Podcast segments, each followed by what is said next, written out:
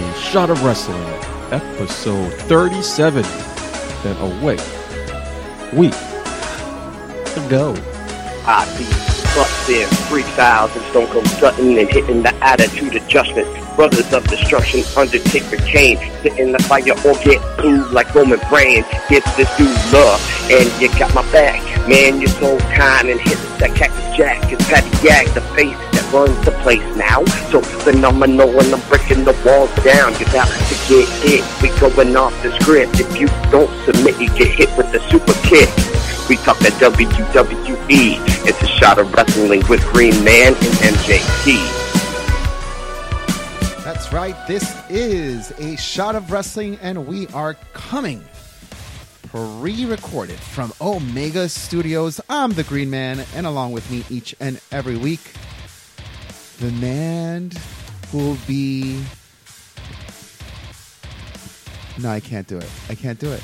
No, Okay. I can't. I'm sorry. That's right. No, no, no. Yep. You're you're voting for Donald Trump, aren't you? I can't support that in any other way. I'm sorry. You get no introduction. Here's our host, uh, Michael J. Party. Sorry. I, I don't know why you're doing it. I don't know. I'm not, I'm not, I'm not doing that. I, I know you can't, you know, publicly say who you're voting for, but I know you're you're voting for Trump. You're you're voting. I don't know why. I don't. ¿Por qué? Yo no sé. That's why. That, that's why. I don't understand where you got that idea from, but okay. I'll let it slide. That, but I'm going to keep it anon- anonymous. yeah. Each their own. Well, whoever you're voting for, um, voting is right around the corner. It's what is it? A week away? Yeah, man. Yeah. Do you know who you're voting for? Um, I do, and I will post a selfie when I do it. Make sure it's not in the booth. That's illegal. Oh, okay. So okay, could go to jail for that. Thanks Yeah. for letting me know. No problem. Okay, so we're good. Yeah. All right, we're good. Uh, how's your week? How's everything going?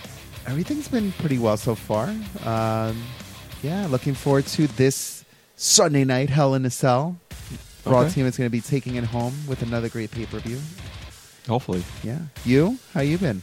All right. Not feeling that great. So, uh, a little low energy this week, What? but we'll see what happens. Well, that's all right because we have a special guest with us today. It's true. Uh, Larry Legend will be joining us later on the show, Mhm. uh, and we'll be picking his brain. And he's a very energetic individual, so He is. I'm sure he'll be able to pick up where Very you are leaving off. Yes. So it should be fun to talk to him.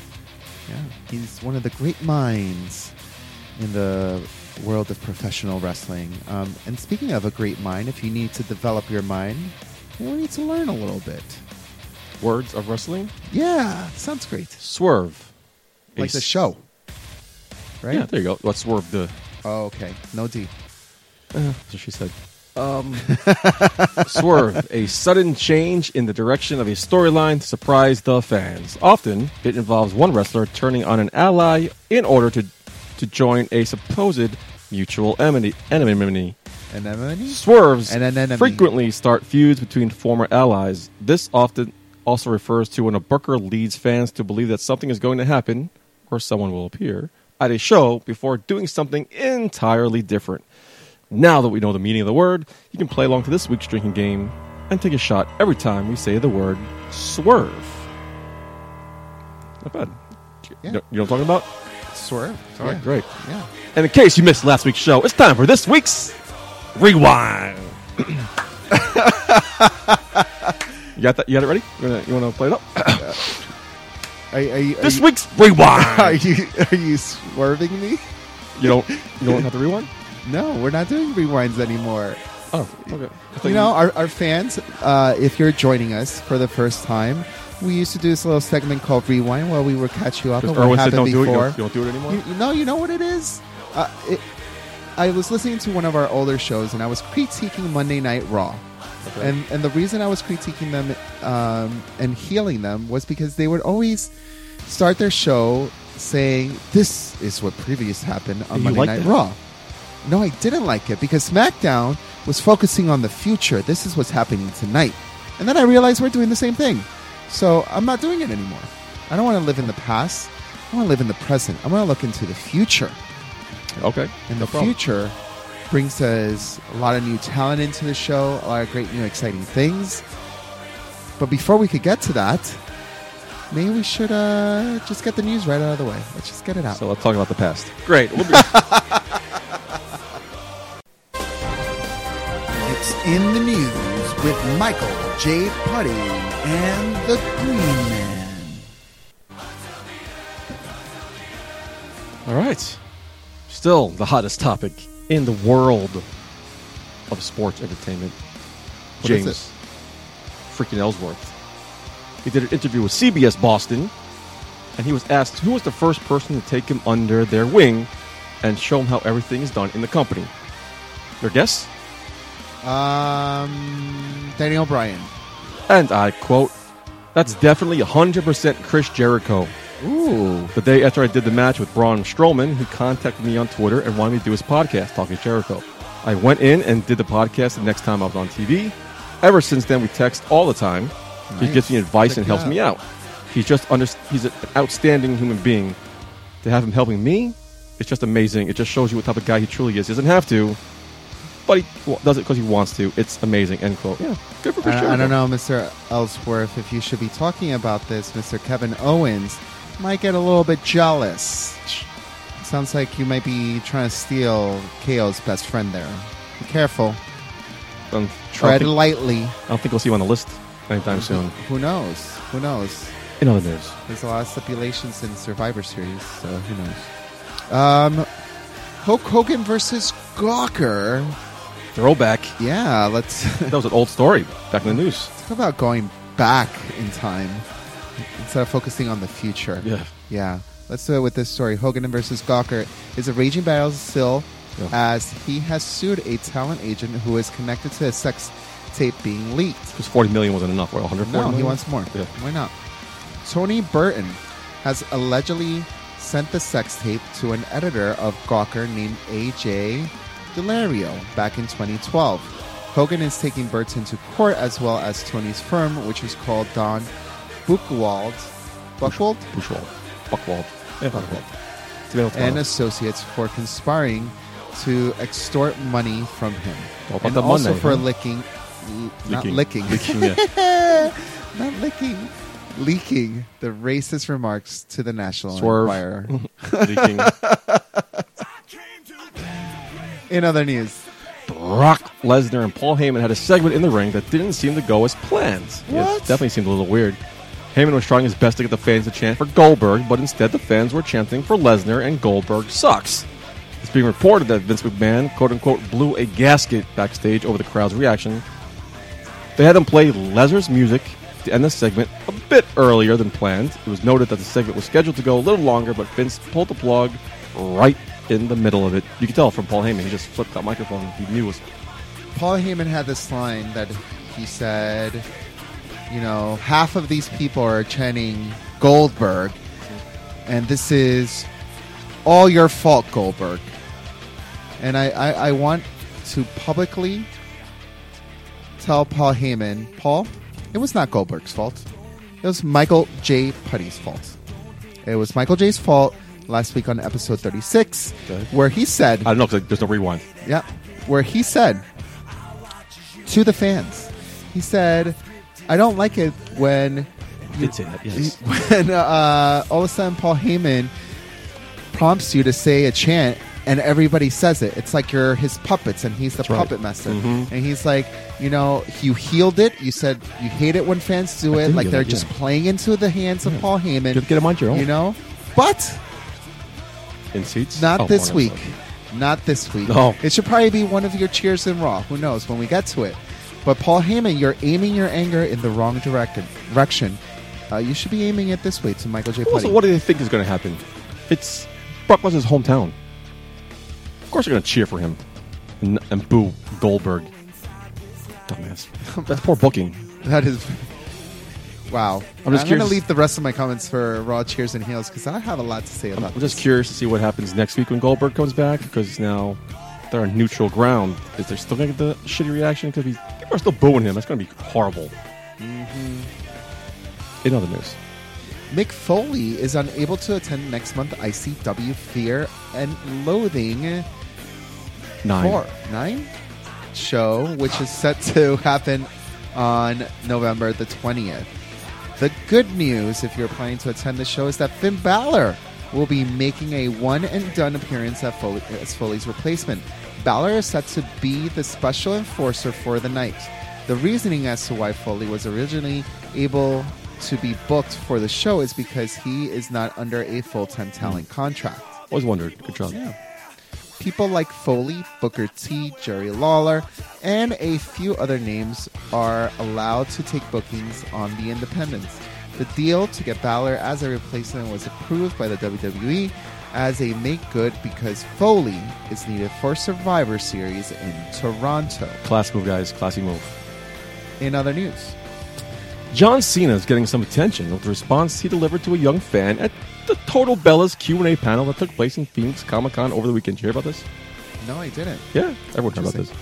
Cena had been asked what his favorite food was by a fan, and his response was the following, and I quote, um, well, if I were to have Nicole stand up at this time, I could show you.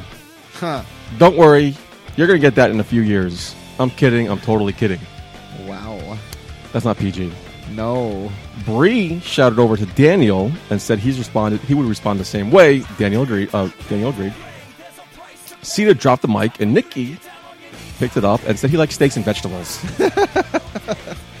John finally took the mic and said, "Thank you. That's the right answer. Oh man, I'm an idiot. Thank you guys for dealing with me. I appreciate it." John Wow. Cena, if you, if you talk, watch the total shows, he's a little pervy, but uh, locker room talk. In other news. Well, Curtis Axel, Axeman. the Axeman, came out this Monday Night Raw, um, and WWE had security take a lot of the Curtis Axel signs away during this uh, the segment. Curtis Axel, who lost to Bo Dallas on Raw, and also did get a generally good pop from the fans due to Raw being in his hometown, posted to Twitter about this issue. At home, great night tonight in WWE Minneapolis. I find it bizarre when I heard that WWE was confiscating Axel signs at ringside. Hashtag skull. Yeah, that sucks. I was curious. I wonder why. In other news, Becky Lynch revealed during an appearance at Wizard World Comic Con in Tulsa, Oklahoma, that the reason she missed TV time recently is because she had "quote unquote" something removed. Mm, Ooh. gross. what was it? Did you go into deep, Michael? When asked about her recent injury, she said, Sorry, Paige might get upset. "So I had to go to the ER, but it's all good. I had, I got better within a few days." The W took the decision to keep her out of action a little bit longer as a precaution. She said, "I wanted to be back on the road because it kept me out longer than I expected. I just wanted to get back out there as soon as possible." Welcome back, Becky Lynch. In other news. Well, there's been rumors. Rumor has it. Rumor has it of the WWE trying to get Shawn Michaels to come out of retirement for a match against AJ Styles at the 2017 Royal Rumble. Styles stirred up the rumors by posting a fan created graphic of himself and Michaels the other day over on social media. Michael was very firm that he would not come out of retirement the last time WWE asked him about doing one more match. That wasn't long ago, but anything is possible in the world of professional wrestling. As you know, never say never. In other news, Well, what would an episode of A Shot of Wrestling be without talking about Paige? To Your girlfriend Paige? Every week. yeah, Uh, it seems Paige is no longer affiliated with the Black Draft Spirits Company that Bobby Shabunsky is a part of. what? You know Bobby Shabunsky? Yeah, my boy, Shabinsky. Yeah, adorable baby. Paige did tweet out something saying, and I quote, I don't have anything to do with the Black Draft Whiskey guys. Just a heads up. Don't tweet or contact me about it. No affiliation to that company. They made a drink after her. Okay. What's the drink called? Uh, the vamp. Uh, pager. Uh, Shabunsky did post a tweet which is leading people to speculation there's been some sort of falling out between the two. One day, you're going to wake up from all this bullshit and realize all the good you threw away and all the good people you pushed away. Does this mean her and Rosa Mendes aren't friends anymore? Can't wait for Total Divas. Can't wait. Yeah, it's coming up soon. Yeah, in other news. The Undertaker was in attendance for the Good job. You're welcome. It was in attendance for the Cleveland Cavaliers versus New York Knicks NBA game in Cleveland to see the NBA championship champions get their rings. The Dead Man was joined by his wife, Michelle McCool, and the Ultimate Warriors family. That's cool. Photos recently surfaced of The Undertaker using crutches to get around, but there are no signs of them tonight. And he is reportedly getting around just fine. Good to hear. In other news, Big Show had a recent interview and explained it frustrates him that fans, who shall go unnamed here, giving Reigns a hard time and actually defended Reigns against those that shouldn't believe he should be pushed. He says, and I quote, it does frustrate me when they start giving guys grief. Roman Reigns shouldn't get a push, and this guy should get a push. Well, that reason so and so is not getting a push is because he can't sell tickets.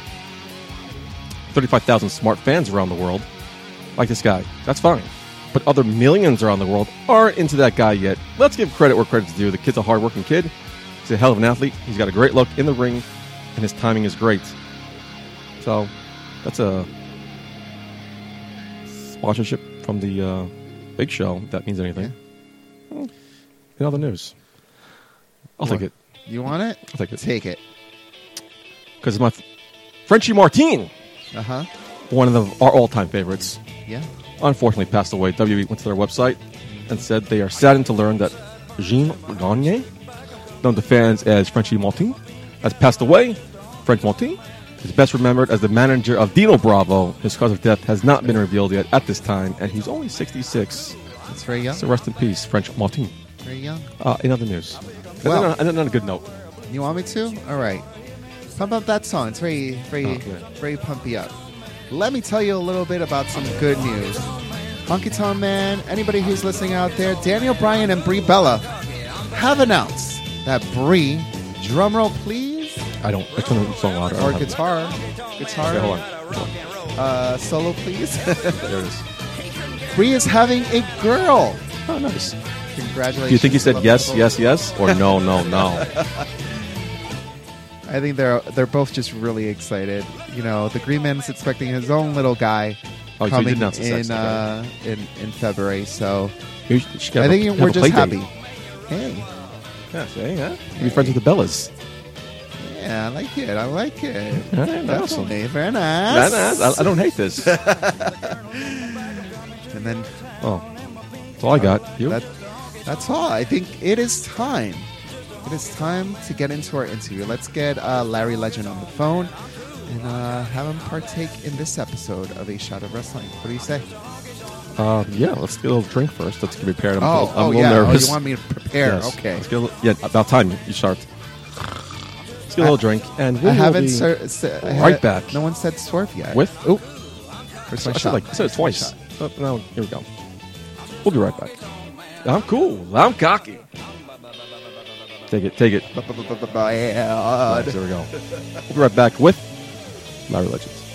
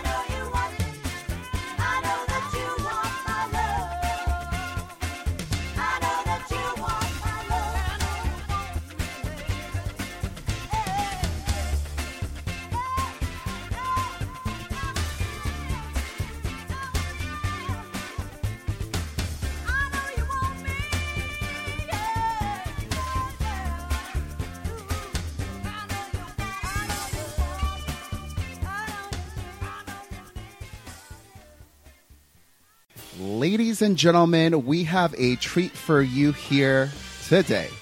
We have the winner of The Price is Right, the voice of the Mid Atlantic Wrestling, also voice of 20th Century Fox, the movie The Wrestler.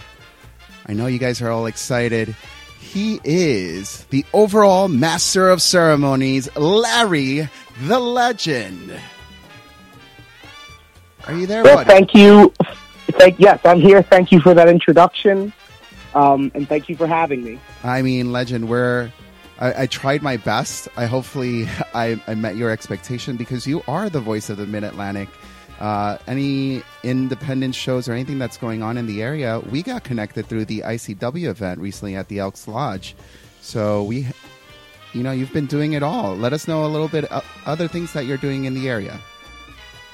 Well, well, first thing first. Again, thank you for the introduction. But um, if if I could give you just a small bit of critique, Please do. um, This is this is not part. this is not just for this is not just for you. This is for everyone because often people do this. They insert uh, the the in between Larry Legend. You know, so they call me Larry Ah, yeah, the. Legend. You know, you know, and, and and and it's actually Larry Legend. It just you know kind of flows a little better if you say like the overall master of ceremonies, Larry Legend. You know, I think that the uh, the the L's, you know, just kind of roll off the tongue. But time and time again, I have people approach me and call me, you know, Larry the Legend, um, which I think is Well, you you, are kind of- building a legendary resume here, so it wouldn't oh, be sure, far to but, say.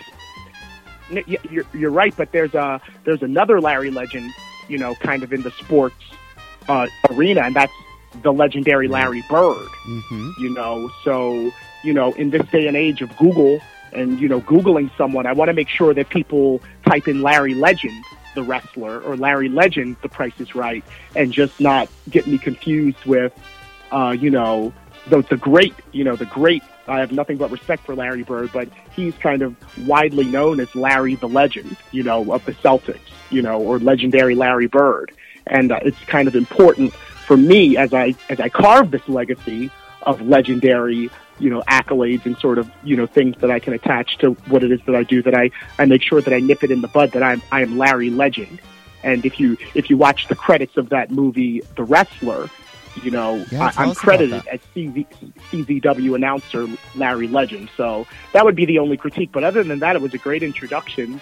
And uh, what I'm doing with myself is, uh, you know, basically making towns. There's an old there's an old saying from the territory days. You know, you mentioned Mid Atlantic and how I'm the voice of the Mid Atlantic. Well, you know, that's that's not that's not easy when you're not, you know, on the corporate jet. You know, so like how those you, miles in, huh? we oh absolutely and for 16 years i've been doing that wow. you know so um, you know when i saw you or met you at icw that was a, a full day of traveling from baltimore maryland uh, luckily i had a lovely young lady to keep me company Nice. uh, but uh, you know uh, that that was uh, that was a rough that's a, rough commute, and then to be expected to carry the energy of you know a robust professional wrestling show, you know it, it, it takes a lot out of you. So, you know that's what that's what I've been up to is just grinding and, and making towns and and uh, being Larry Legend.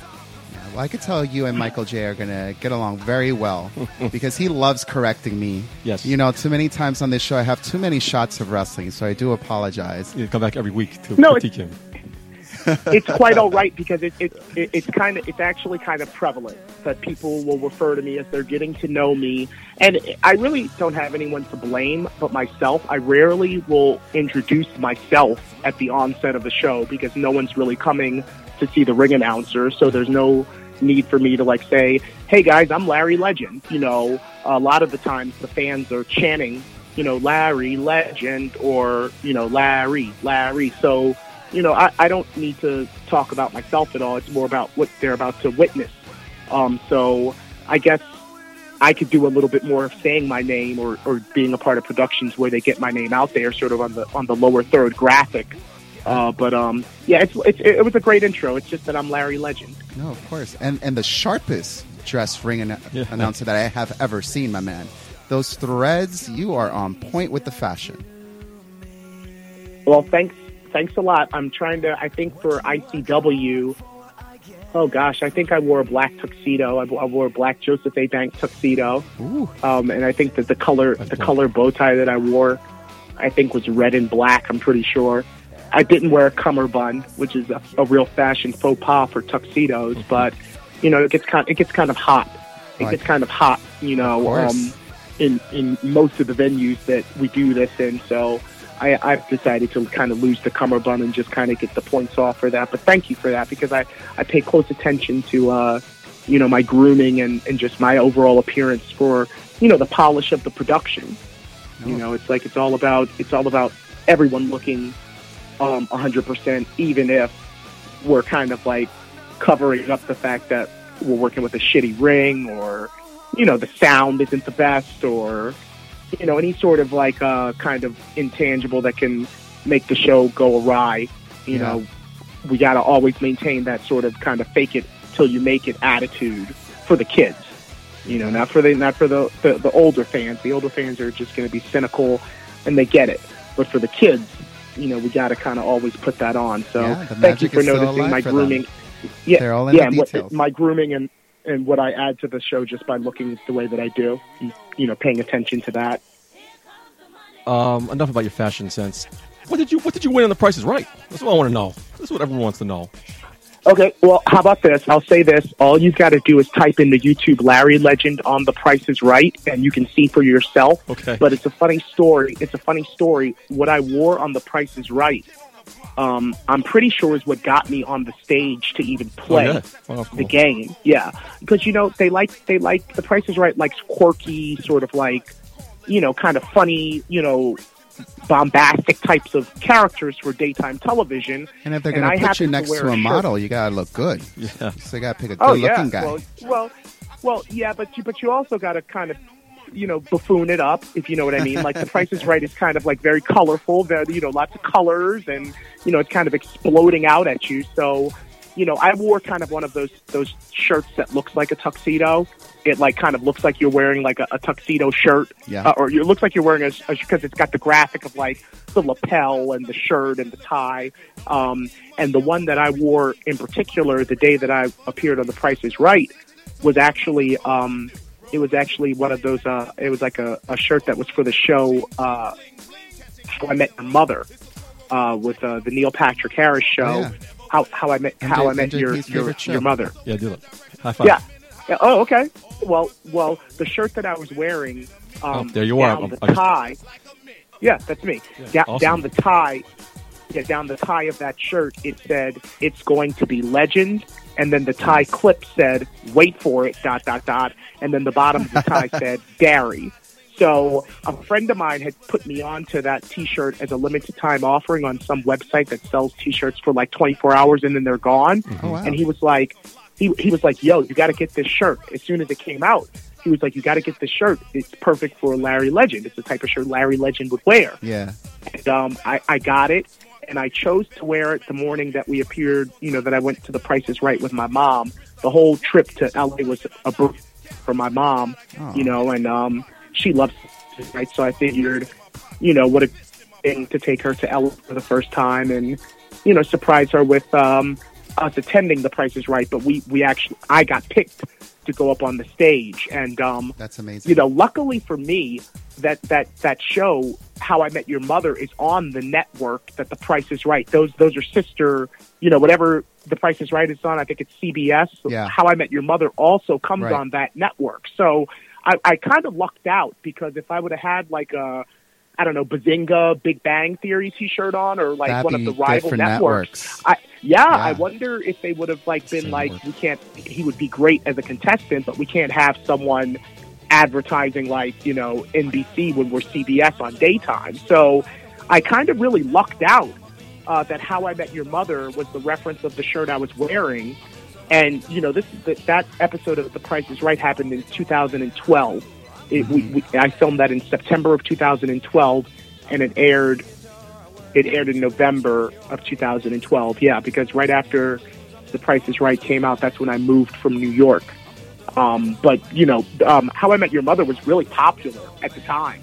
no, yeah. So It was definitely I, I really. I it, it yeah, it, it- well, yeah, yeah, it, it really was kind of serendipitous that that guy told me, "Hey, you should get this shirt," and I chose to wear that shirt the day that I, you know, went to attend, just attend at first. The Price is Right, and I ended up making it on stage. So, Cool. so, so. Oh, and another another funny story about that outfit that I'm wearing Uh-huh. is that is the same outfit that I I announced the tournament of death, or um, there was a there was an outdoor death tournament uh, earlier on in the in the in the year. I think Uh-huh. it was called uh, CZW. Um, it was CZW something or other. It was an outdoor kind of death match deal.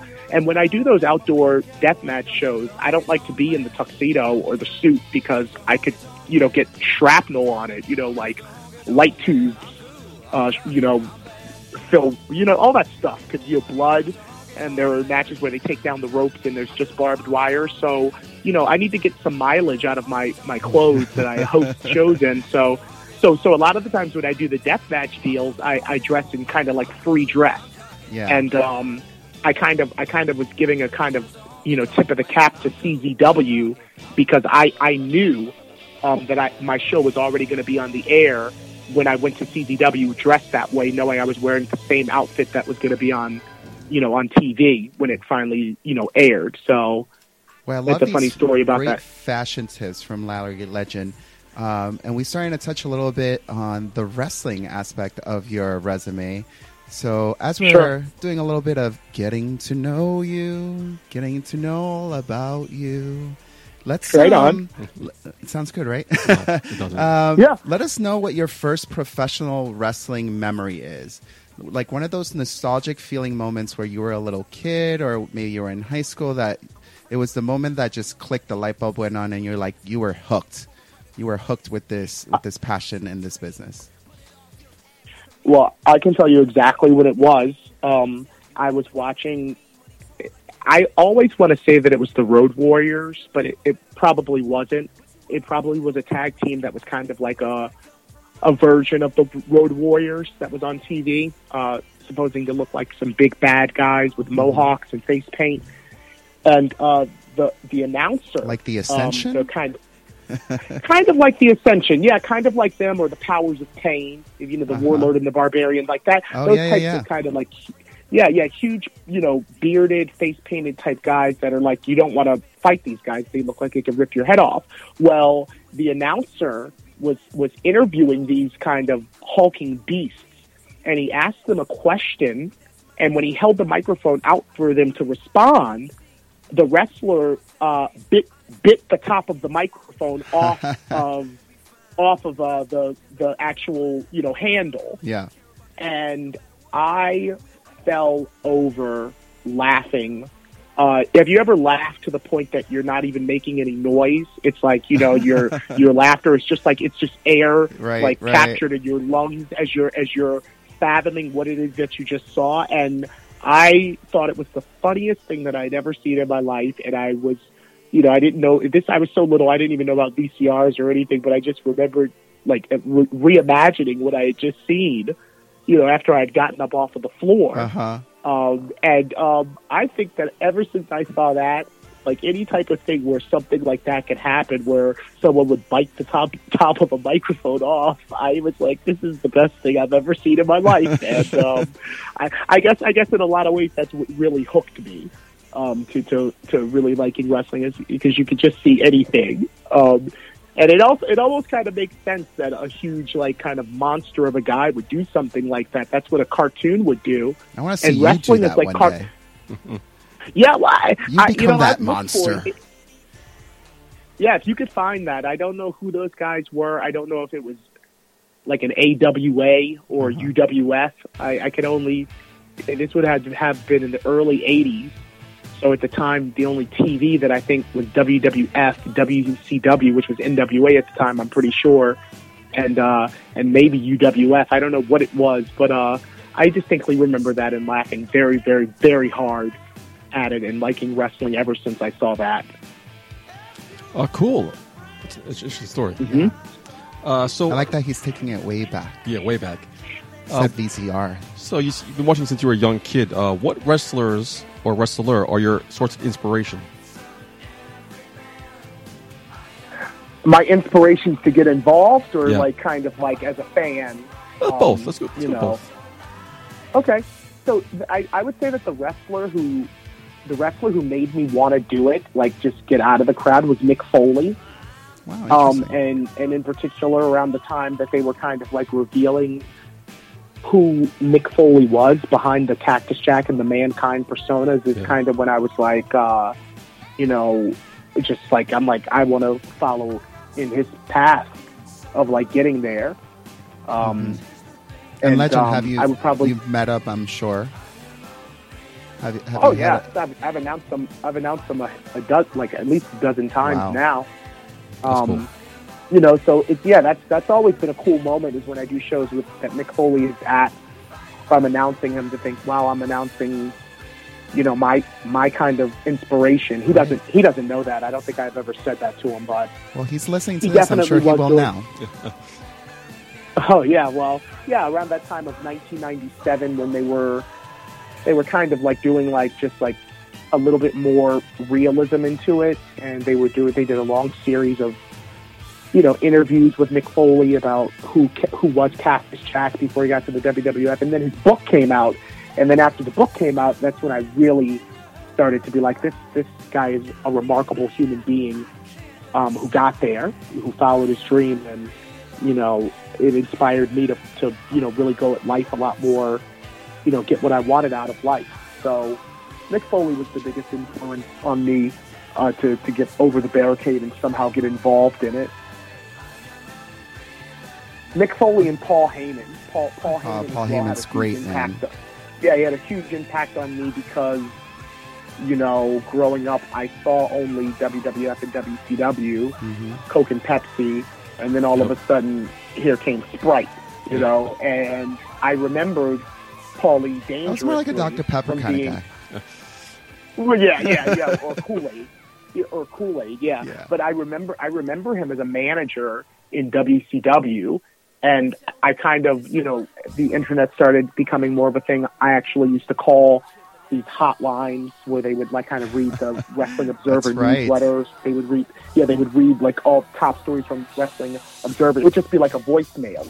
And Wow, the how two much the minutes of business has voicemail where you- changed. yeah, you could. Yeah, yeah, but that's how I used to, and that's how I got to know that Paul he was kind of the driving force behind ECW, which I was reading about in all the PWI and maybe getting a little advertisement for during Raw in Baltimore. But um, Mick Foley and Paulie were Paulie Dangerously were huge influences for me to just get involved. Yeah, no, absolutely. And like we said, uh, the business has definitely changed. Uh, right now, the women's revolution going into the Sunday night's pay per view, we have these two women going into a Hell in a Cell.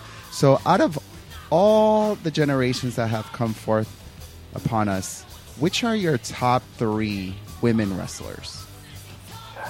Um, you know, I gave this. I, I, I I'm glad you asked this, and I want to just say, um, I almost think that that you know this whole women's revolution thing that's kind of you know being tossed around Uh huh. is kind of doing a huge disservice to the the women that paved the way uh, for them to even like say something like that. Yeah, tell me how Um, so. and, and well, I mean, I think back to uh, you know when the divas first started to like kind of scrap and be wrestlers or, or wrestle lengthy matches in uh, you know 1998 through I'd say like 2002, Uh huh. and those were some of the best matches Yeah. uh, women's matches ever that I had seen. And I'm talking all the way up until, you know, Victoria and Mickie James were kind of, you know, the, the top ones from Molly Holly to Jacqueline days. Like all of the Ivory, those women used to work and work hard She and, and be scared really entertaining. And I, I feel like that it's almost like we've forgotten about them because then we kind of went into an era where it was like Torrie Wilson, Stacy Keibler, Mhm. shaking their little tuchus, you know, and we kind of went into that. That kind of became a lot that. more, you know, a lot more out there. Um, but we kind of like sort of like forgot, like, yeah, but there have always been really great women wrestlers who have gone out there and hit just as hard and thought of great, you know, uh, matches or, or, you know, had great matches even before Charlotte and Sasha are now getting put in the cage. So, You know, it's you a know- shame that Um, you have the wrestlers that that have that we have now, and they're calling it the women's revolution, but they're getting the time and they're investing in this division. Imagine if Molly Holly had the time back in the day, and Right. Ivory had the time back in the day. yeah. How much more would we have seen? You know, you're saying that the revolution started back then. You know, it, it may have well have, but if the time was invested in them, we would have seen a lot more. But but see, I'm just saying, like, even I mean, I can talk about my scope, which is like those women, Molly Holly, Victoria, all the way up to Mickie James, right? You Oh, could then have James. someone who would talk all about the, you know, what was going on in the industry and how women were coming up even before that to even get a chance to be on the show, and the types of things, you know, hardships that, like, you know. You know, Moolah and all of those, you know, Johnnie Mae Young, all of those women that I don't really have as much knowledge about you know, who's say, it's kind of a disservice to say that they weren't the women's revolution, you know? So it's just, you know, it's all marketing. I get it. You understand what I'm saying? I get it. Um, but um, I just kind of am like, uh, well, you know, when thinking about who my top three female wrestlers are, I say first WWE Hall of Famer Jackie Moore. And, um, you know, she really got a little bit of time to shine in the WWF as women's champion, but I had known of her before she even made it to TV, Wow. uh, just through the magazine, you know. And when I finally got to first see her, uh, you know, the viciousness with her strikes uh, was something that I could only like say, you know, came directly from like Jeff Jarrett and, and Jerry the King Lawler who are knock like two out. of the best strikers. They're two of the best strikers ever in wrestling as far as a you know like a punch yeah. is concerned. And I I just remember that when I first saw Jacqueline, she just was so vicious with her attacks uh, and with her you know the way that her hair would move when she would attack men and other women hmm uh, that I, I, I, I was like blown away. And she's definitely one of my top three female wrestlers of all time. Um, So I we got Jacqueline. have a yeah, Jacqueline. Um, I say? definitely have a special place in my heart for uh, Alexis Laree. You know, Mickie James, Nikki James. and I, I, I, I call her Alexis Laree because that's that's what I used to announce her as. wow. You know, um, years ago when she was the Super Bowl Alexis Laree with Julio Dinero Uh-huh. you know but um she just in her her size and stature and the things that she was able to do back then uh, i thought was always i always have a special place in my heart for mickie james um one of the first female wrestlers i got to announce and and then just to see her go and do great things Yeah, man. Good in choice. like music music and then impact and now she's back it's just like she's a she's a great story uh, Yeah, I consider MJP's her a a big good country friend. fan. He he definitely Yep. Well, loves I'm her music. yeah, that's her that's her genre, you know, but um I I I don't I don't follow that as much as I follow just pretty all of the different things that she's done over the album, check it years. Yeah, I think um I think I I was looking at one of those top 10 lists um, you know how you sometimes get sucked in those Yeah. Bleacher Report, you know, you know what I'm talking about, course, like top yeah. 10 lists and and Nikki's like the third top paid female in the history of wrestling. Oh, I her. found Very out. Interesting. Yeah.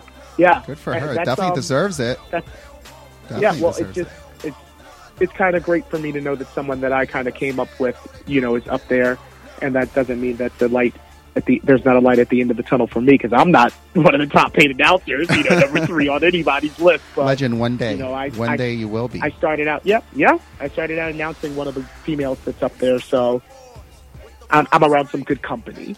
And then, uh, so I said, I said Jacqueline Moore, um, Mickie James. um, Alexis Laree, and I guess you know it's really hard, but I, I probably would have to say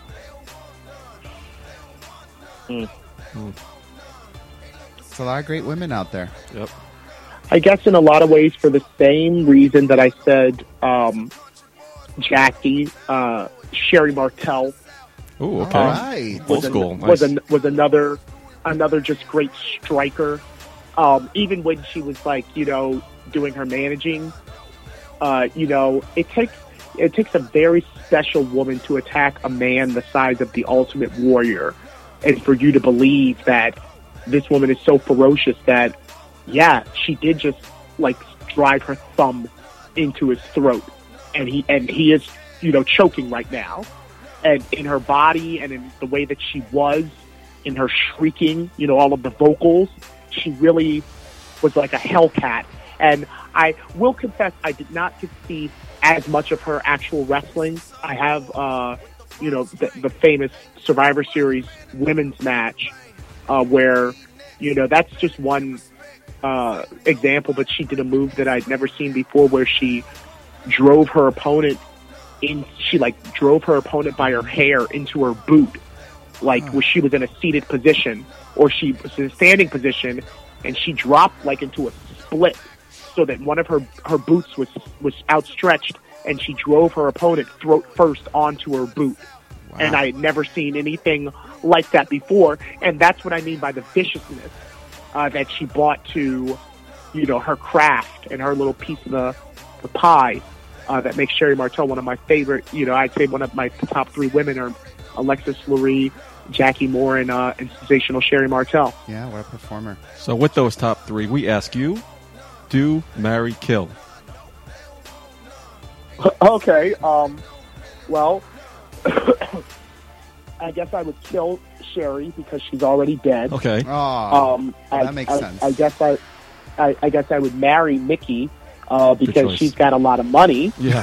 and and And um, of, uh, I mean, I mean, not to really um, sugarcoat it, but I always thought Jacqueline was the baddest female um, in her era. I always thought that her body beat every other woman's body, including Sable. Um, like, like legit. Um, Wow. When I was growing up and I was watching that sort of like, you know, she, she, uh, you know, took Sable's hair and threaded it through her hair and they were doing the whole Marc Mero with, you know, she was with Marc Mero and doing the TKO. I always, always, always preferred Jackie's body uh, over the rest of the females because I thought she was just shredded enough. I thought that her arms were just like Linda Hamiltonish enough, and it, you know the breasts. What? you It's a know, great I choice. think she She's had- got the full package. Yeah. Yeah.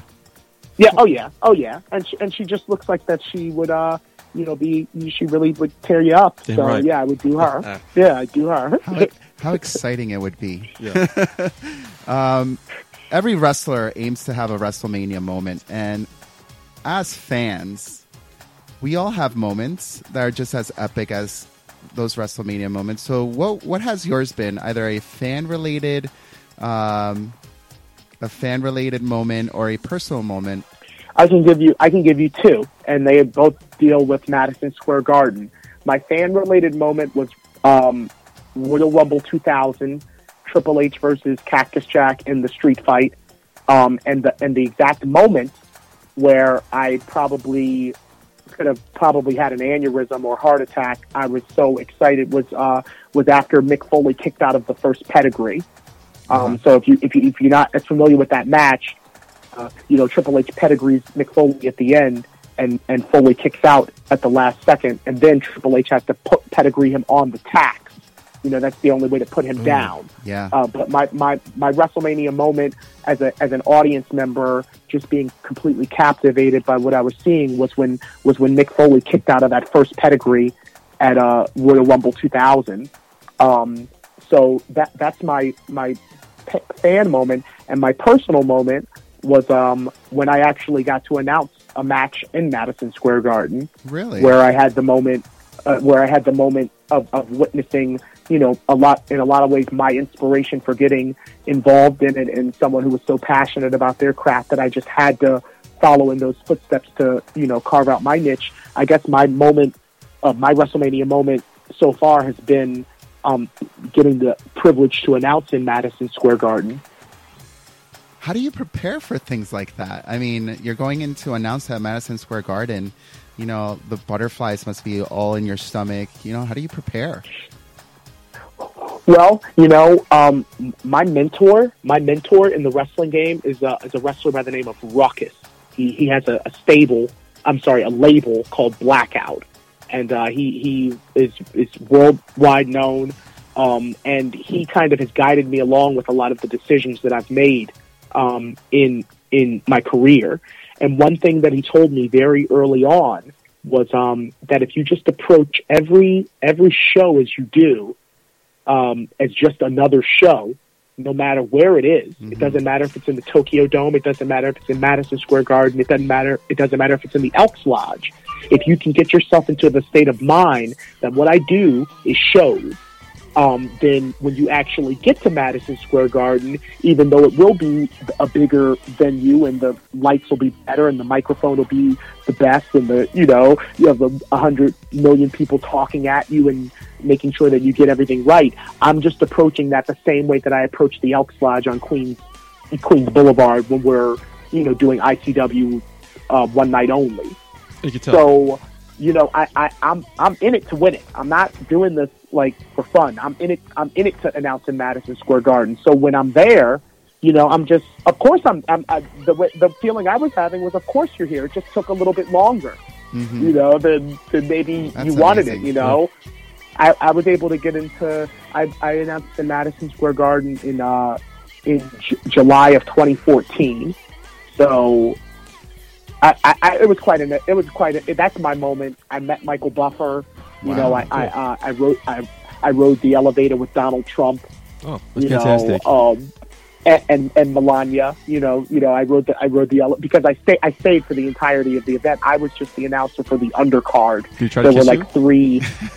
What's that? Did he try to kiss you? No, no, he didn't. Gra- Oh. he, he didn't grab my. He, he, he didn't grab my unmentionable. Okay. You know, um, but um, but yeah, yeah, that that was my moment, and um, I stayed until the end, um, just because I had never been there before, and you know, I was kind of on cloud nine. I was the announcer Oh, of the yeah. undercard, but I stayed till the end, and then of course, you know, as a staff member, I didn't have to go, you know. On the elevators that all the fans were on, I got to go in the you know the talent or the backstage production crew elevator, That's and I just so happened to be getting on the elevator as soon as Donald Trump was, you know, leaving with Melania. So we rode the elevator uh, down together. I didn't say anything to him. I just tried not to breathe. So uh, we are running a little long on time here, but let me ask you one question: uh, What independent wrestlers currently, right now, do you think are ready for the WWE spotlight? AR Fox is definitely a ready now. Uh, Sami Callihan Yeah. definitely a ready now. Uh, Adam Cole is definitely a ready now. Um, I think Lio Rush is definitely a ready now. Um, and I think that um, now that you're getting a chance to see a lot of the cruiserweights, Tony Nese, Drew Gulak, uh, Lince Dorado, Rich Swann, now that you're getting to see them rock um, and they're doing so well, you know, you could probably look at a lot of the landscape of indie wrestling and find a lot of ready nows because just to harken back to the words that you know my mentor Ruckus told me, it's just another show. And if you can get yourself into that mental state that yeah, I belong on Raw just as much as I belonged in CZW in the 2300 arena, it ain't no thing. We, we're we're all ready. We're all ready now because we do it. You know, and I see some of the same faces over and over again. I see the Pinkie Sanchez's and you know the Matt Tremonts and these kind of guys who are grinding with me. So any one of us are, are ready now. You know, because we do it. Awesome. Uh, well, this is fun. Great interview. You were very entertaining. Yeah. Pleasure chatting with I you, my the friend. conversation. You have Great a conversation. wealth of knowledge. A lot of information. Want to have me on for anything? You know, I'm I'm here for you. well, we still want you to Um, stick around. We want you to play some games. Yes, we're, we're doing some of the show. Oh, that's right. now. right. Yeah, yeah, yeah. I would I would I would love to play some games. Yeah. We're going to invite you back for some games. So um, stick around. We'll, we'll talk to you later, okay? Uh, sounds good. Sounds good. Yeah. All right.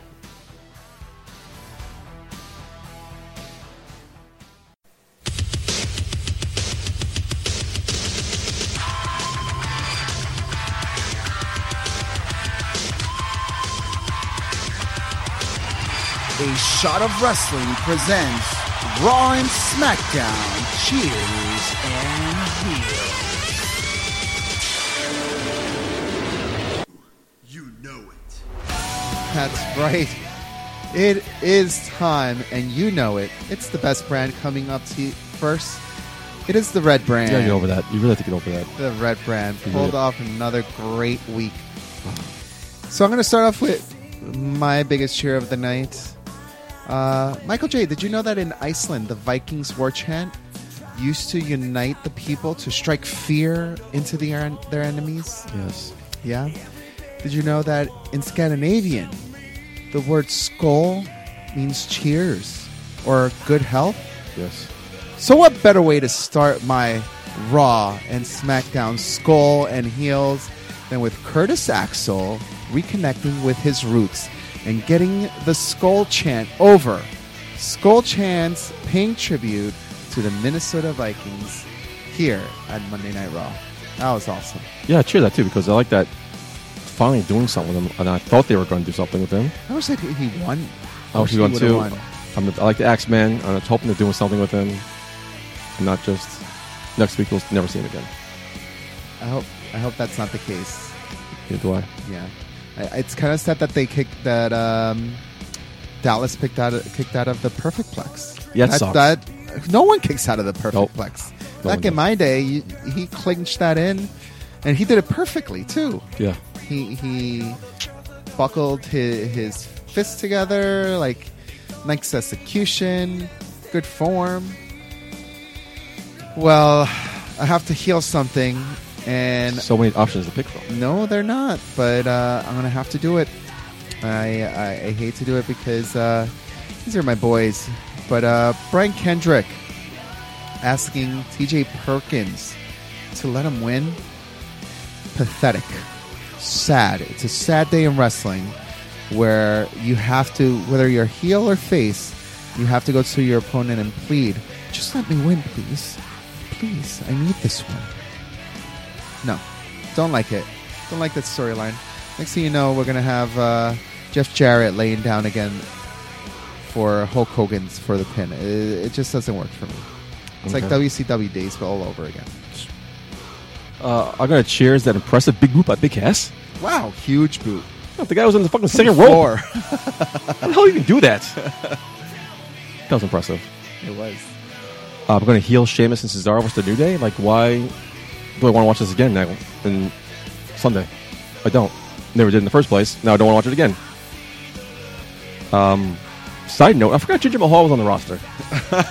totally forgot that guy was on the roster. Uh, your turn. That is a shame. That is a shame, shame, shame for us Yeah. to forget about Jinder Mahal.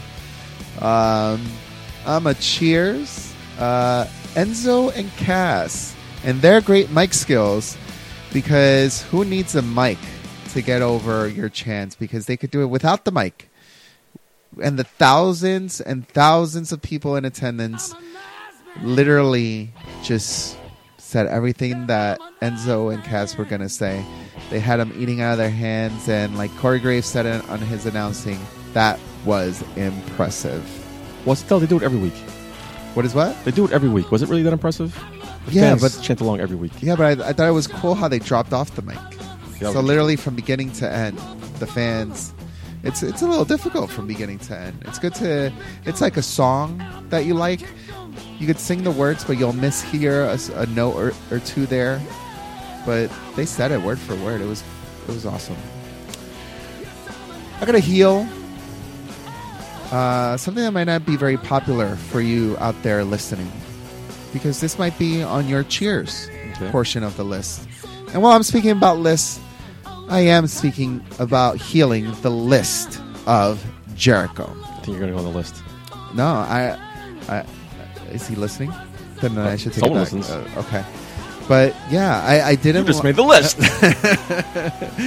I, I don't like that they're making the list to be bigger than Chris Jericho. They're making the list bigger than Kevin Owens, Seth Rollins, and even Monday Night Raw by making the first 90 minutes of the show about Jericho looking for this list.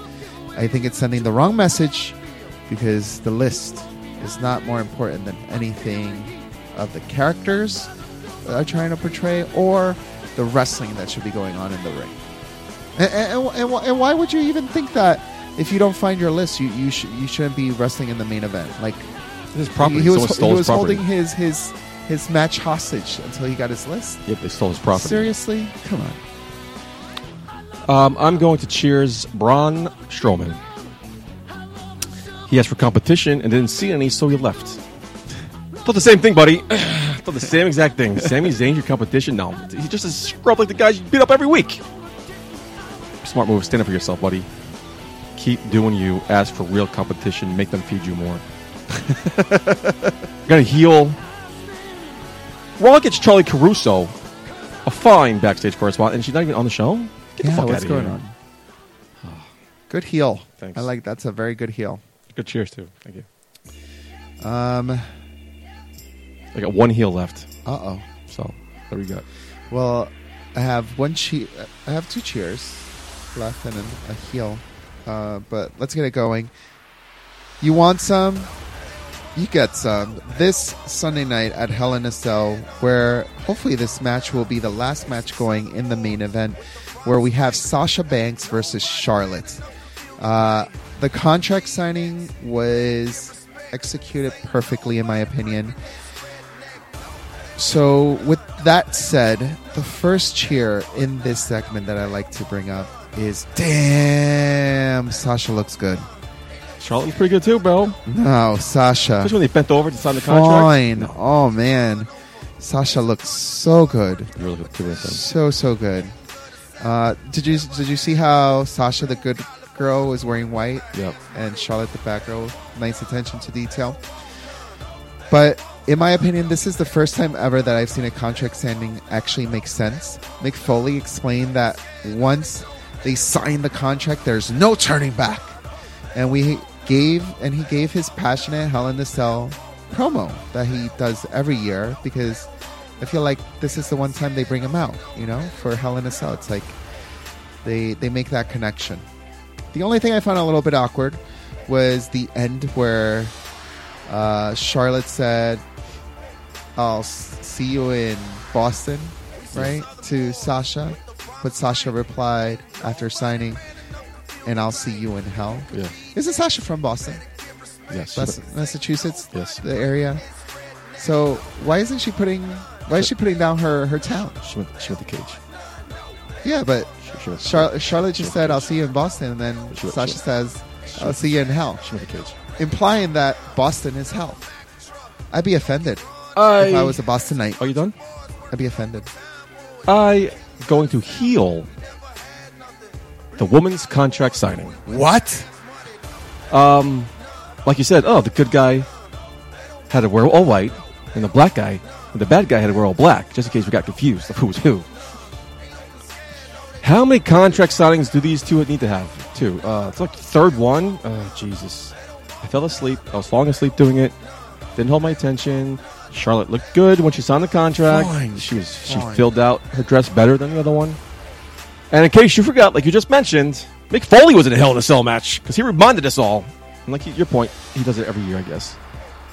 It just it was way too too much. No, not my thing. I enjoyed it. I heeled that. And side note again, what's with everyone started calling Charlotte Charlotte Flair?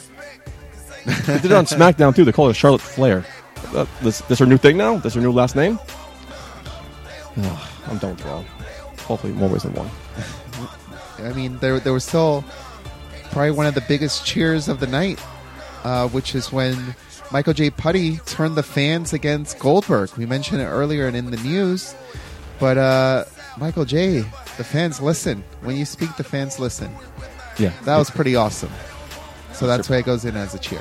thanks. I would have thought you would have cheered that because it, it was your moment. Yeah, but I didn't You make the called correlation. it. You called it. I'm giving you credit That, for it. about, about fucking time. You did a great job. Uh, when Stephanie McMahon was talking to Seth Rollins backstage, she was pleading that Rollins returned Liz to Jericho. Remember that? Yes. And then she stated that it was her job to run Monday Night Raw. I thought it was Mick Foley's job. Six of one, half dozen of the other. Uh, so I'm going to heel that part, and that's my last heel for Monday Night Raw because I think one of the things that SmackDown gets right is that Daniel R- Bryan is running the show. He's on Talking Smack. He is the general manager, and Shane is just backstage. Like I feel like Stephanie McMahon should just be the payroll, like she's cashing the checks. Mick Foley should be like, "Hey, I'm going to lose this superstar. We need to give him more money." Um, Stephanie signs the contract. Gives it should Foley should treat her as a bank account. You know what I'm saying? Like I need new lights. I need to be bigger. I need to be smack. I need to be SmackDown. I want an extra hour in the pay per view. I want limousines for all my superstars and, and like treat her as, as a bankroll. Like that's would be a great storyline. Okay. But I digress.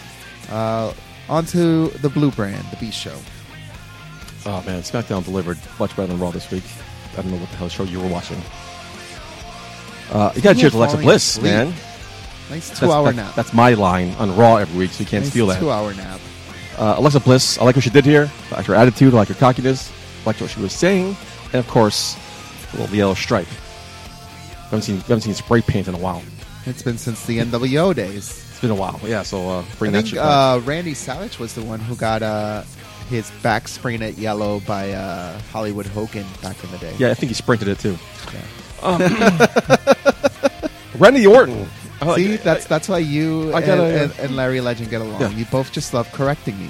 gotta cheers Randy Orton here because I didn't see that coming. Um, I'm curious to see where this goes. I agree. Uh, finally, some some excitement in this dull, boring feud. So I'm curious to see where they're going with this. Um, good job, Randy. Orton. Yeah, I, I, I have to agree. Randy Orton turning on Kane definitely piqued my interest, and uh, it brought to the question: Is Orton joining the family, the Wyatt family? Like he has to infiltrate the family to get the best of of the Wyatts. Yeah, can't beat him, join him. You know, Daniel Bryan did it. Maybe they were recycling that storyline. One thing I didn't like about this segment, I'm going to heel it right now, is the Wyatt family appearing and disappearing out of nowhere. Oh, you just noticed that? It is getting old, and they're starting to look like They got old they're a one-trick pony. two years ago. Like that is all they're doing. They're Oh, just welcome to the appearing club, my friend. and, and disappearing. Took you Like, a couple I years seen it. longer, but okay. I seen it. I don't want to see it no more. And if you're gonna appear and disappear, why not disappear anytime you're getting pinned, or you're losing a match, or you're in not- that's a, not how it works. a submission hold? That's not how it works. Turn the lights That would be down. cool do, do it disappear. Yeah, That'd be pretty you would never lose a match. No, that'd be cool. They should try that. Yeah. If I mean, what they don't control it? Is their energy bar on their video game low when they're in a submission No. move? I don't get it. Not Uh, doing it. I'm going to heel my only heel SmackDown, the Ascension. Man, they went nowhere fast. Word. Nowhere fast. Even new face paint didn't do nothing. gotta gotta cheers my man Zack Ryder making it to Survivor Series. Um, once again, these high big moments they put him in those matches. But watching the promo with the Mojo Rawley, you kind of feel that guy's holding him back. No. Yeah, I feel like he just got to be in the IC title think they're both pushing each other forward. No, I think it. The, Miz- the he's pushing him forward. I think hol- he's holding him back. Ugh. I beg to differ. They're Alright. they're hyped, man. They're hyped right now, and they're staying hyped. Yeah. Uh, let's see. You were talking about Survivor Series. People making the mat the match in Survivor Series. Yes. I'm sorry to that Natalya is not going to be part of it. Yeah, that that doesn't make sense. Does not make any sense. She was pleading to Daniel Bryan to make her the captain of her team. Made sense. There, it's going to be in Toronto, right? Yeah. And isn't isn't um, Natalya Canadian? She's Canadian. Yeah. I should be seeing dollar signs from Daniel Bryan. Like, of course, every wrestler who's Canadian should be part of the show. Not only is she not part of the match, Isn't, she's isn't that sort of racist? there. I don't get it. Isn't that sort of racist? How? Oh, because she's Canadian, she should wrestle in Toronto. It's like, oh, I'm American. Yeah, I should wrestle in Des Moines, Iowa. you're not from Des Moines. Yeah, but I'm American. But it's like a She's not- hometown she's- she's- coming. She's, not from Toronto. It's like a hometown. Coming. But she's not from Toronto. It, it's like It's a different county, different state altogether. it's it's like when Raw comes to Madison Square Garden, or they used to come to Nassau Coliseum. Yeah. Zack Ryder, it would have been his one match Damn out of the year, she, she's not from Toronto. but she's from Canada. Eh? You- You're not getting what I'm saying. It's, it's racist. You're a racist prick. Do you think I'm racist? I, I. I disagree. Toronto and where she's from aren't even close. Calgary, right? Yes. That's but what I'm it's saying. Canada. That's what I'm saying. Like, so I'm American, so I should No, be you're rest- from the United States. So That's when it. they Is that I can rest, fucking deal with. My turn, your turn. uh, I'm losing count. Uh, but here we go. I'm gonna take one from you. I liked how the pre-show crew delivered on the competitions pay-per-view. So I'm gonna cheers Scott Stanford, Jerry Lawler, Lita, and Booker T for Yeah. pushing Hell in the Cell and not allowing You didn't take like, that from me. like the SmackDown team. to do it. You know, I thought they did a really good job. That's how you. That's how you push your opponent's pay per view. Okay. Go ahead. I got cheers, of course. This ain't a repeat, but I got to say it anyway. The Miz on commentary. Oh my god. You agree with me, right? No. What? Oh my god, you don't know what the fuck you're talking about. This is awesome. On commentary, his interaction with Dolph Ziggler. Yeah, it was great. It was fucking great. I don't fuck you. What the fuck are you listening to? Did you fast forward that match maybe because you missed it? Because I did the first time too. I kind of just got sad that Maryse was was sporting a new conservative look. Like I want her in like her skimpy outfits again. Then when she was, you didn't like those. I, know. I Uh, I got to cheers Dean Ambrose reaction to the no chin music. What? Uh, his face was priceless. The way he tried to stop the referee. No, no, he didn't mean it. Of course, he fucking meant it. He's right. I like Dean Ambrose. He's, he's winning me over here. I thought the whole match was quality. Um, the finish was definitely the highlight of it. AJ Styles uh, hitting that vicious drop kick in the in the face of James Ellsworth. yeah, That, that was great, and that just started off like you said um, to then Ellsworth hitting him with the no chin music, and they're and they're really pushing that no chin music thing, huh? Like Yeah. that's going to be his finisher I guess so. it kind of makes sense because they're also spoiler or rumors that Shawn Michaels is going to return. So it's a nice little triangle Spoiler alert, it's not going to happen. kind of kind of spot that they're in. AJ with Ellsworth and Shawn Michaels and Ellsworth using no chin music, which Yeah. is sweet chin music. I don't know. I feel like uh, Ellsworth i- is going to have a chin up on the competition. But um, In other news. yes. Well, um, uh, cheers. The Are we still uh, build to the women's championship match at Glasgow. I thought they're doing a good job yeah, of course. for the fact that they're pushing a SmackDown show instead of a pay per view. I thought that was pretty. That's clever. interesting. Yeah. Yeah, I like that. Um, I'm gonna heel Nikki's use of the STF, which her, makes her, her version of it. which makes sense in her storyline. I get it. But I feel like it's downplaying John's move, and unless John Cena is planning on retiring this move, I don't think Nikki should be anywhere near it. I don't mind that. I think she should be using it properly. Uh, well, as far as using it, I thought she was is weird. putting it. It was a weird lock thing, but I, th- I think she put more extension in it. I thought she put the hold on better than Cena did. First her arm was underneath Natalya's chin. That should have been a chokehold. The referee should have broke it up That's like that true. You're absolutely right. You're absolutely right. I know you've been waiting. Who wins this week? oh, yeah, tough choice. Well, when Goldberg returned to Monday Night Raw just about two weeks ago, the show went from a 2.75 to 3.13 million viewers. I got a problem. With got, what?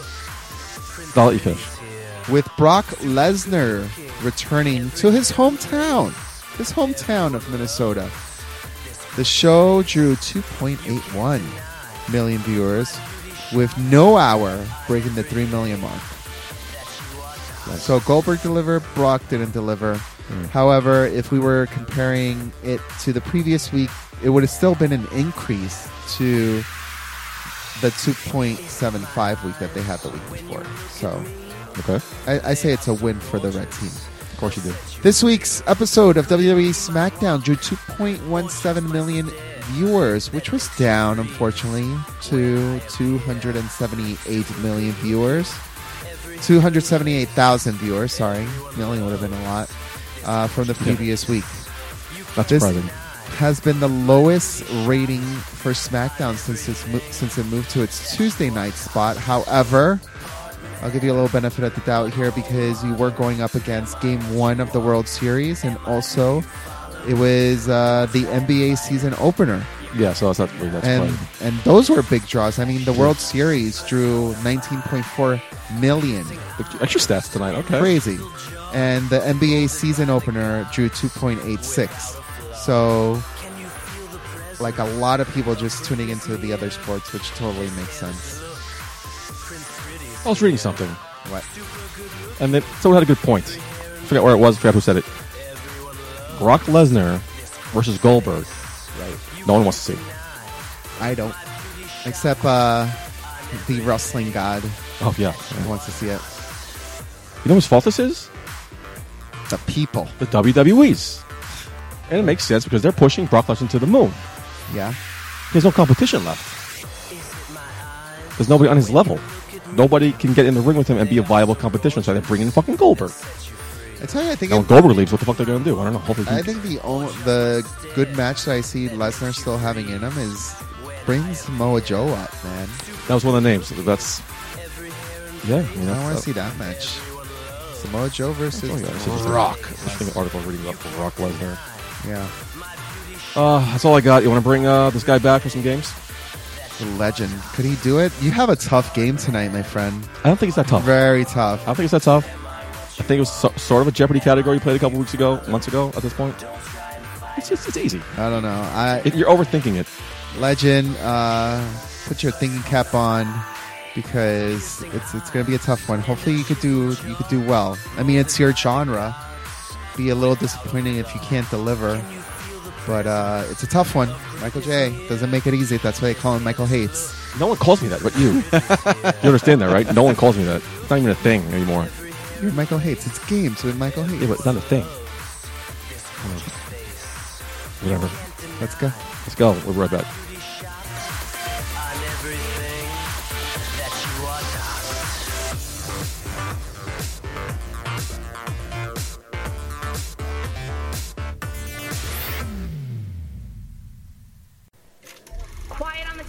Can we please have quiet on the set? It's games with Michael Hayes. Awesome! I came to play. There's a price to pay. Time for you to get down on your knees. I came to say goodbye to the good old days. They're never coming back. Watch your future. All right. Ready for some games? I love games. We got Larry back. Larry I Legend, how are you? I'm doing well. I love games as well. Thanks for coming back. Well, you've announced that uh, your resume. You are a world class ring announcer. Your voice, you have the voice for it Yes, too. he does. Totally. Perfect voice. So we're gonna play a game with you. I'm gonna give you what the ring announcer would say. Their build information. You tell me who the wrestler is. Okay, That- I like this tough. game. Oh my god. Here we go. Yeah, I like this. Good I thing like you're this playing. Uh, I would have And I, uh, totally bombed I at this apologize in advance. I'm not Larry Lynch. Here we go. It's okay. Standing six foot one inches tall, weighing 225 pounds, from San Antonio, Texas. Who is it? Hmm. Six foot one, 245 pounds. 25 from San Antonio. Tw- oh, 25. Oh, okay. That's uh, that's the Heartbreak Kid, Shawn Michaels. That's Wow. correct. Yes. Yeah. You're on the I board. thought, Good you for said, I thought you. you said. I thought you said. I thought she said 245. I'll try to I was would- like 245. I'll Would that enunciate have changed You your answer? Wow. I'll enunciate better. Yeah, I. I thought. Yeah, it's okay. It's all right. We're good. Standing six foot ten inches tall, weighing 310 pounds, hailing from Death Valley. Uh, that would be the Undertaker. Two for Good two. job. Oh wow. Two for two. Here we Yeah. go. Good thing he's a professional. Yeah. He's ready to go. Here we go.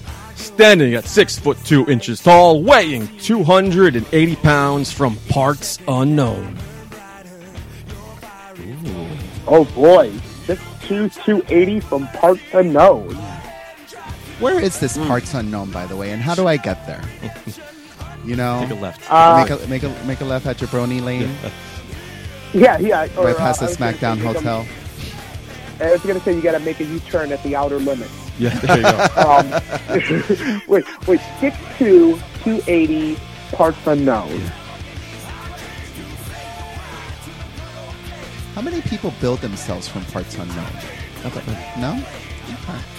Uh, I'm gonna go. I'm gonna go with the Warlord. Ooh, half right. Ultimate Warrior. Close.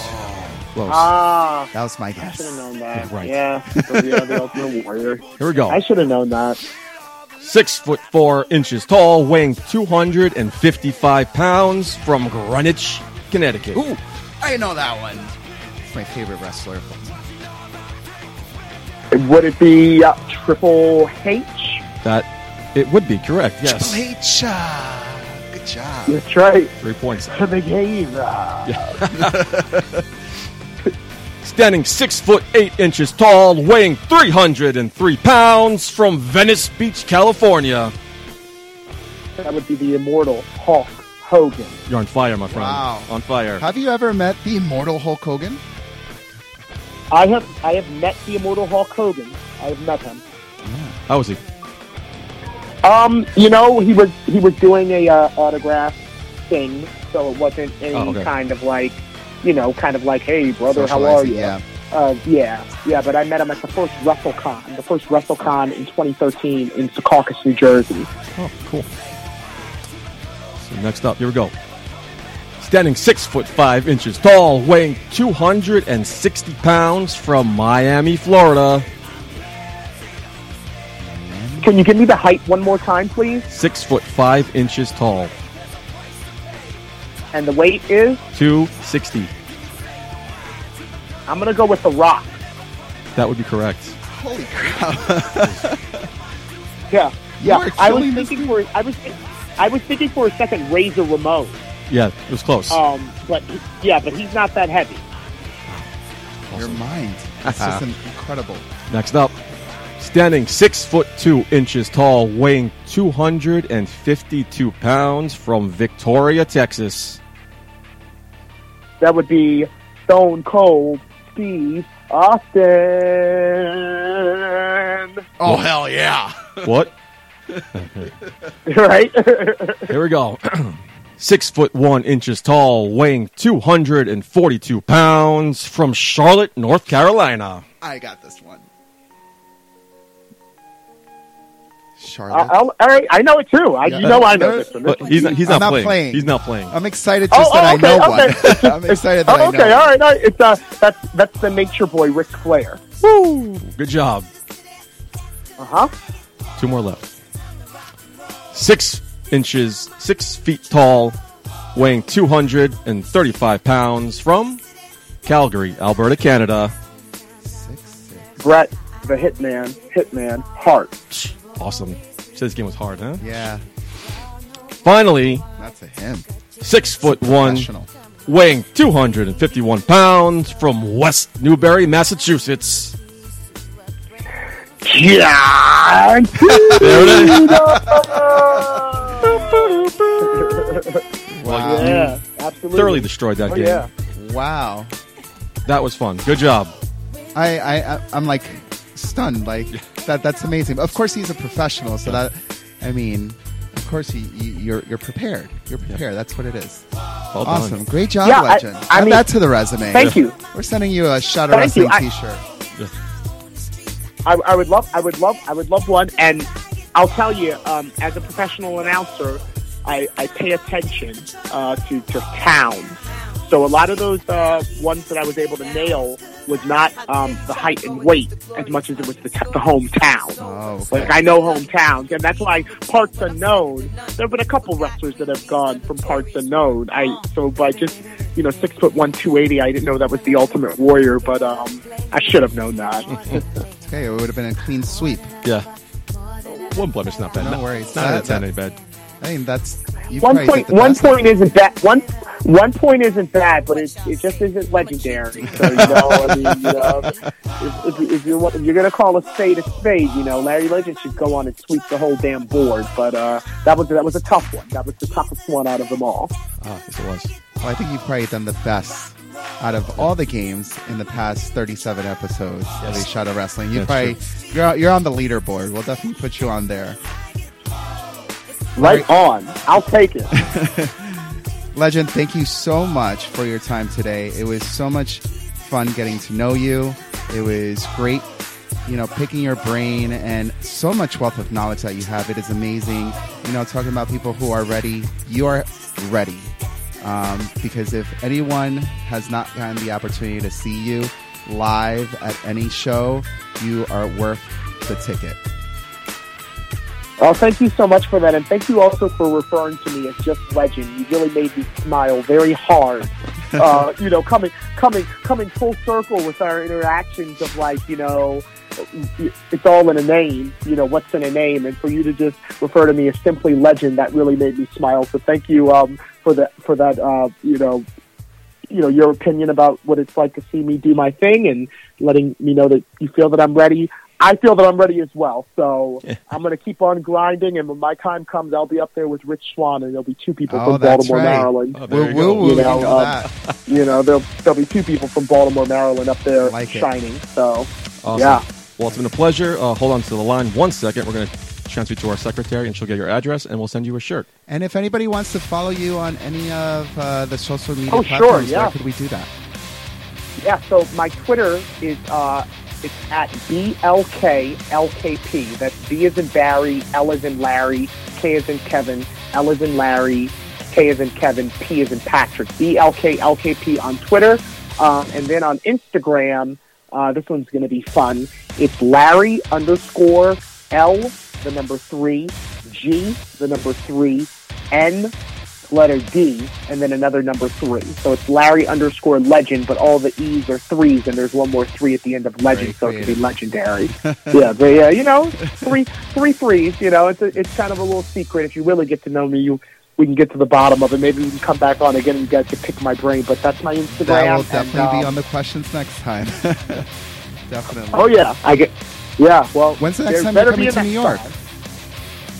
I'll be in New York on Friday for Recombination Wrestling from the Elks Lodge. I have the Elks Lodge twice this month. I have the privilege of being in there twice. So there's a show there this Friday um, at the Elks Lodge. It's called Dangerous Intentions. Uh, cruiserweight, cruiserweight, uh, cruiserweight championship or whatever it's called. The, the CWC competitor Tony Nese will be in Oh, action in the nice. main event. Uh, the Human Tornado will be returning to action on the East Coast. Oh, that Um, crazy. and oh yeah, oh yeah, and, and a lot and a lot of other fun things are going to be going on this Friday night in Queens. So that'll be the next time I'm Well, in that New was York. that was great. and then I after mean, that, I'm not sure. that, that uh, game. But soon. I told you You, you didn't want me to play All this game. good. Oh no, it's too hard. I Thank thought you it very would much. be Thank too you. hard, but not Thank so very much. professional. Talk to you later. I, I, I'm literally with my mouth open. I just don't. Wow, amazing. Um, you know what else is going to be amazing? No. This Sunday night, Hell in a Cell. Monday Night Raw is coming through with three main events. How exciting is that? You have the Women's Championship being defended when Sasha Banks takes on Charlotte, the Universal Championship between Kevin Owens and Seth Rollins, another Hell in a Cell for the United States Championship, this time with Roman Reigns and against Rusev. And if that's not enough, Michael J. If that's not enough, we also have the tag team championships being decided here. It is the New Day going against Cesaro and Sheamus. Please tell me they don't lose. I mean, Please it's something we, we've been talking about. tell me that I think they lose. need to take that record. They're so close. But the, you know, the E loves putting these tag teams together and giving them a title. It makes sense. It makes sense. I, I, I, I'm on your boat, my friend. Let's steer, let's steer that boat to another New Day victory this Sunday night. Uh, the Cruiserweight Championship is also being decided, where Oh, uh. TJ Perkins defends against Brian Kendrick. Enzo and Cass, how you doing? We'll be facing Gallows and Anderson. And if that's not enough, let's throw in some Bayley and Dana Brooke. Love those girls. Throwing some Dana Brooke anytime. Yo, that, that's what's going on this Sunday. Big card. It feels like Night of Champions all over again. I feel like every championship's being decided again, right? Yeah. Which one is it? Well, it should be pay per view. Yeah, that's awesome. Any go home thoughts for you, my friend? No, not at all. that was a uh, fun interview. Yeah, Dean, still amazing. Yeah. Well- Well, it's an easy game. It- It's all about hometowns. It was a Jeopardy category, I think. Yeah. He killed it. He killed it. Well, if you are playing along with this week's drinking game, we said swerve three times. Oh, wow, Oh, not drinking that much today. no, we're not. No, no, Okay. keeping it sober. Yeah. That's okay. To be part of the conversation, follow us at A Shot of Wrestling on Facebook and Instagram, and Shot of Wrestling, no A, on Twitter for all your news updates. This show is from the fans and it's to the fans, and it's your forum to discuss your thoughts. Have fun with it, and who knows, your thoughts could be part of next week's show. For more information, to be a sponsor, or to play games with my boy Michael J, email us at inbox at a shot of wrestling.com. Again, legend It was a great time. Larry Legend, follow him on Twitter and Instagram. He is an amazing guy. You had an opportunity, you got to go catch him in some of these live shows in your area. All right, so for the Green Man, for Larry Legend, I'm Michael J. Putty. Until next week, Putty. Yep. Cause the million dollar man always gets his way. Hey baby, I hear the bell ringing, hip tosses and body slams. Oh my. And maybe you seem a bit confused, yeah baby, but I got you pinned. But I don't know what to do when I see them with that golden case. They're cashing it in. Authority all in my face. What is a man to do? Good night, everybody.